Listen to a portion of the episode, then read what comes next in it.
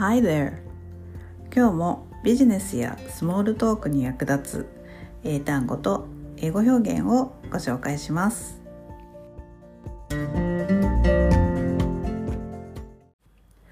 英語でスモールトークグローバル人材のための英単語、えー、今日の単語はベッド BET VET ですね。はい、えー、獣医という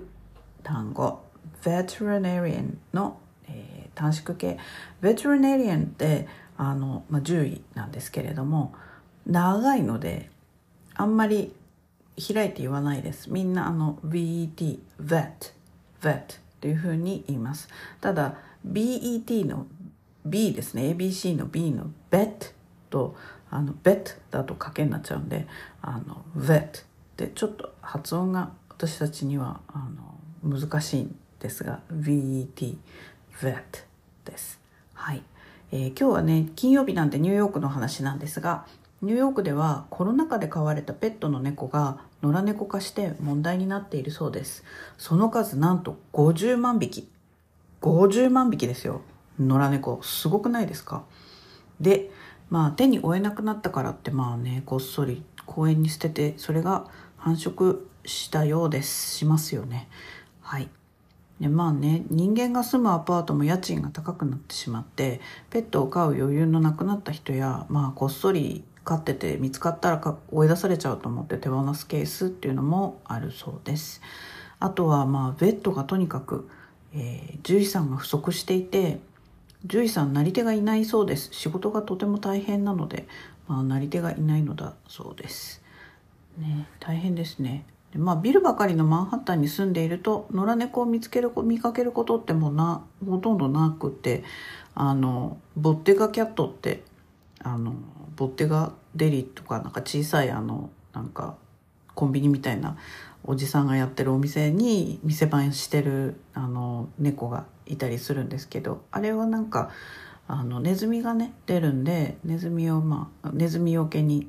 飼ってたりするのもありますね。なんかねでもすごいあのなんだろう。こう商品にの上で寝てたりとかすることがあるんで 毛だらけだったりとかして猫アレルギーの人とか結構きついんじゃないかなって思ったりもするんですが。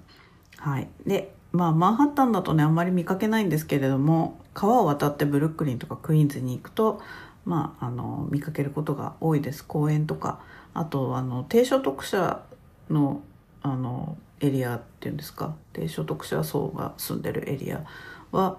結構猫がいます。まあ、の野良犬は本当に見かけることなくなったんですけど野良猫はまあ見かけたりしますね。でまああのあるボランティアブルックリンのボランティアは、えー、日本の地域猫のようにこれ,、まあ、これ以上猫が繁殖しないように手術をしてまたあの元のエリアに戻すっていうのをやっているそうです。えー、まあねこれが今できる最善なのかもしれませんね。えー私自身あのニューヨークで住んでた時にあの動物愛護団体の ASPCA っていうところから捨て猫だった子猫を譲ってもらったことがあります、まあ、当時は避妊手術と、えー、予防接種と検診とかまあなんか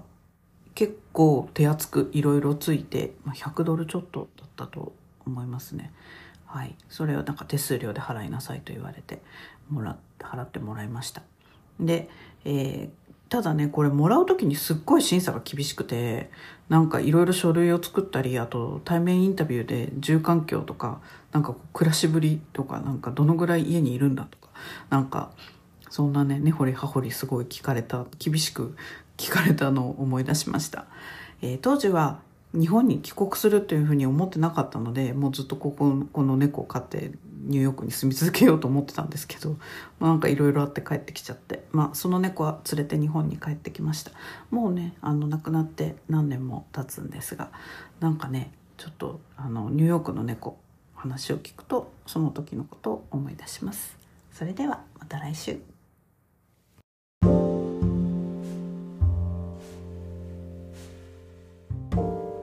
はい今日の英単語いかがでしたでしょうか？え、配信内容のスクリプトが見たい方はメルマガにご登録ください、え、スローイングリッシュのサイトでも一部内容を公開しています。詳しくは概要欄のリンクからどうぞ、えそれから LINE で単語トレーニングもやっています。よかったらご登録ください。Alright, thanks for listening. Have a great day.